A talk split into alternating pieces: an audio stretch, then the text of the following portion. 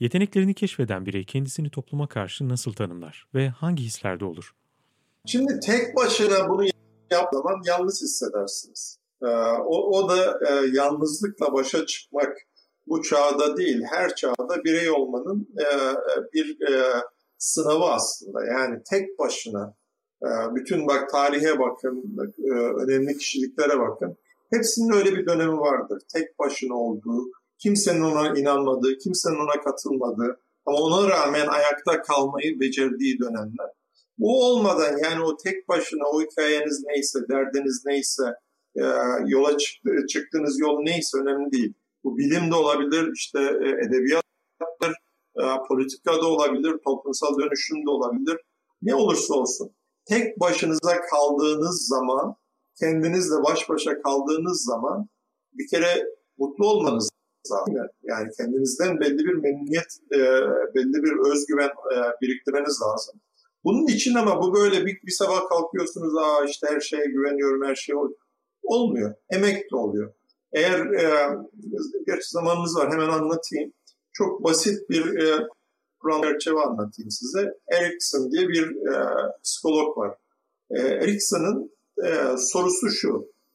Biz bulunduğumuz alan ne olursa olsun, bulunduğumuz sektör ne olursa olsun, bulunduğumuz alanda zirveye çıkmak için ne yapmalıyız? Soru bu.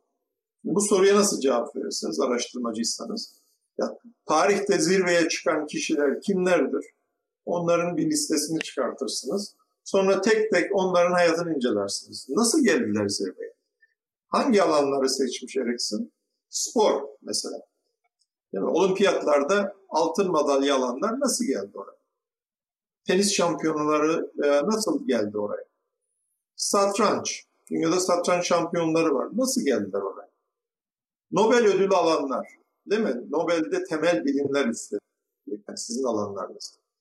Nasıl aldılar Nobel ödülü? Bu dediği alanları çoğaltabiliriz. Yani her alana bakmış Erikson. Ömrünü verdi buna. Daha yakın bir zamanda yani geçen sene vefat etti. University of North Florida'da e, bakarsınız e, isterseniz. E, nasıl geldiler zirveye? Şimdi Erikson'un yaptığı araştırma o kadar kıymetli ki aslında bir kısmınız onu bir yerden tanıyor olabilirsiniz. Malcolm Gladwell diye bir yazar var. Çok e, özellikle kişisel gelişim kitapları çok kıymetlidir. Okumanızı tavsiye ederim. Çizginin dışındakiler diye bir kitabı vardır.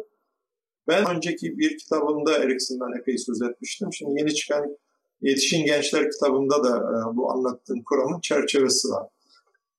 Kitap okumaya meraklı değilseniz ben size anlatacağım şimdi. Size reçeteyi vereceğim. Dört tane yolu var diyor Erikson zirveye çıkmanın. Bir kere doğuştan dahi olmak bunlardan biri değil. Hiçbir şey doğuştan bu anlamda gelmiyor. Doğuştan belli bir şeyler geliyor ama herkese geliyor. Onun üstüne ne inşa ettiniz önemli. Diyor ki dört adım var. Bu dört adım derseniz diyor, takip ederseniz zirveye çıkarsınız. Benim arzum odur ki her biriniz bu dört adımı takip edip kendi arzu ettiğiniz alanda zirveye çıkın. Peki nedir dört adım? Bir, Erikson diyor ki vizyon sahibi olacaksınız. Hayaliniz olacak. Tahayyül olmadan diyor hiç kimse zirveye çıkmıyor. İşte bir dağ düşün. Ağrı Dağı Türkiye'de. Erciyes Dağı neyse. O dağın doruğunda, zirvesinde kendinizi görmeniz lazım. Ne zaman? Dağın dibinde olduğunuz zaman. Yani zirveye en uzak olduğunuz noktada olduğunuz zaman. Ben işte Everest'e çıkacağım dersem şu anda gülersiniz herhalde. Yani 50 yaşıma gelmişim hiç dağcılık tecrübem yok. Ama eğer ben inanırsam daha o dağın zirvesine girmeden, çıkmadan, ilk adımı atmadan kendim orada görür, görürsem Erikson diyor ki ilk adımı aşmış olursun. Dolayısıyla hayal kurarken ilk başta dedim ya ayakları yere basmayan hayaller kurun diye. Hayal olur zaten. Gerçekçi hayal diye bir şey olmaz. Türkiye'de bu çok karıştırılıyor. Hayal ama gerçekçi. Öyle bir şey. O hayal değil, o plan. Hayaliniz olsun. Sıra dışı, herkesin güldüğü, kimsenin inanmadığı ama sizin inandığınız bir hayaliniz olsun. Kendiniz zirveye gitmeden zirvenin tepesini göreceksiniz. Birinci aşama bu. İkinci aşama diyor ki Erikson, nerede olduğunu bileceksin diyor. Bu işte gerçekçilik testi. Yani biz şimdi mesela e, e, telefonlarda e, haritaları kullanıyoruz. Harita bize ne soruyor? bir yere gitmeden önce. Neredesin değil mi? Nerede olduğumuzu bilmeden bizi herhangi bir yere götürebilir mi harita? Hayır götüremez. Önce başlangıç noktası. İşte o noktada acımasız bir şekilde kendini eleştireceksin. Eksiğim nedir, gediğim nedir? Tamam ben dağın ter- zirvesine çıkmak istiyorum ama dağcılık tecrübem yok. İşte biraz eğitim ama dağcılık için gerekli olan elbiselerim, teçhizatım yok. Dolayısıyla onlara sahip olmam lazım. Vesaire vesaire. Eksiklerim nedir?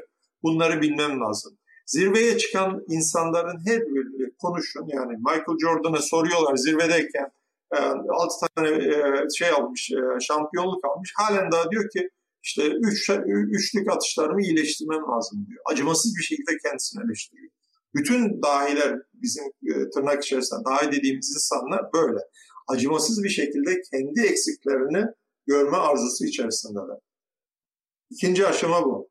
Üçüncü aşama Erikson diyor ki zirveye çıkan herkes diyor bir tane mentor bulmuş diyor. O yoldan daha önce giden birini bulmuş diyor. Yani bir feedback alacağı mekanizma kurmuş diyor. Yola çıkıyorsunuz, yürüyorsunuz. Dağ zirvesi, dağ metaforuyla gidiyorum. Dağın zirvesine çıkmak istiyorum. Günlerce yürüyorum. Ya acaba zirveye doğru mu yürüyorum? Belki de uzaklaşıyorum. Bunu nereden bileceksiniz? Bir ölçme değerlendirme değil mi?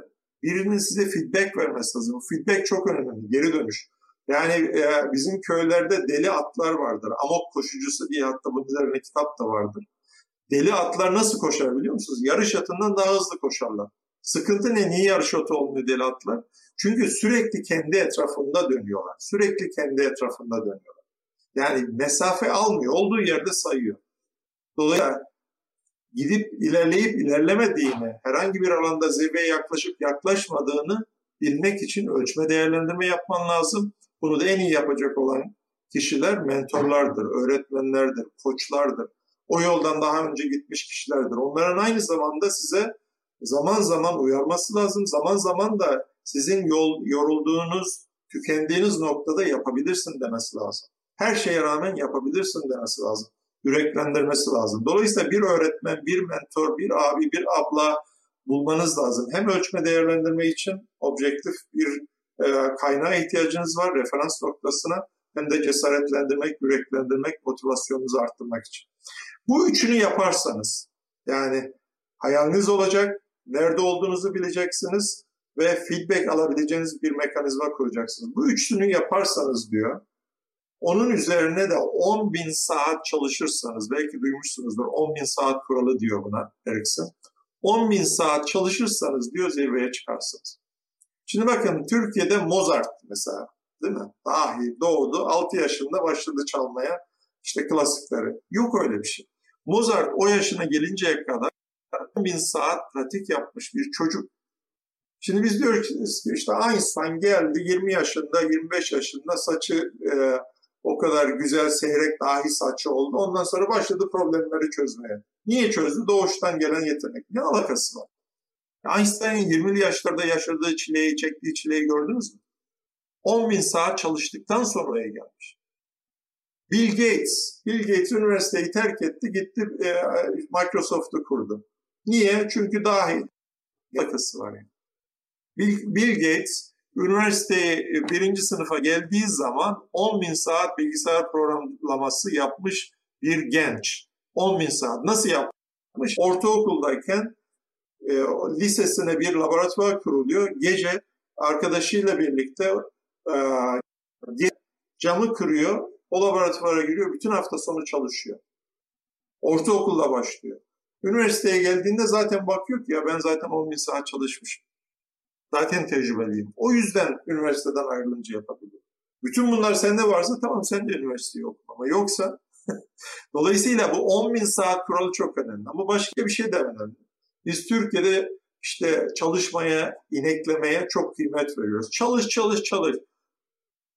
Ya tek başına çalışmakla da olmuyor. İşte at e, örneğini o yüzden verdim. Deli atlar örneği. Yani ben e, biraz amiyana bir tavır olacak ama yani eşek gibi çalışmakla da bir yere varılmıyor.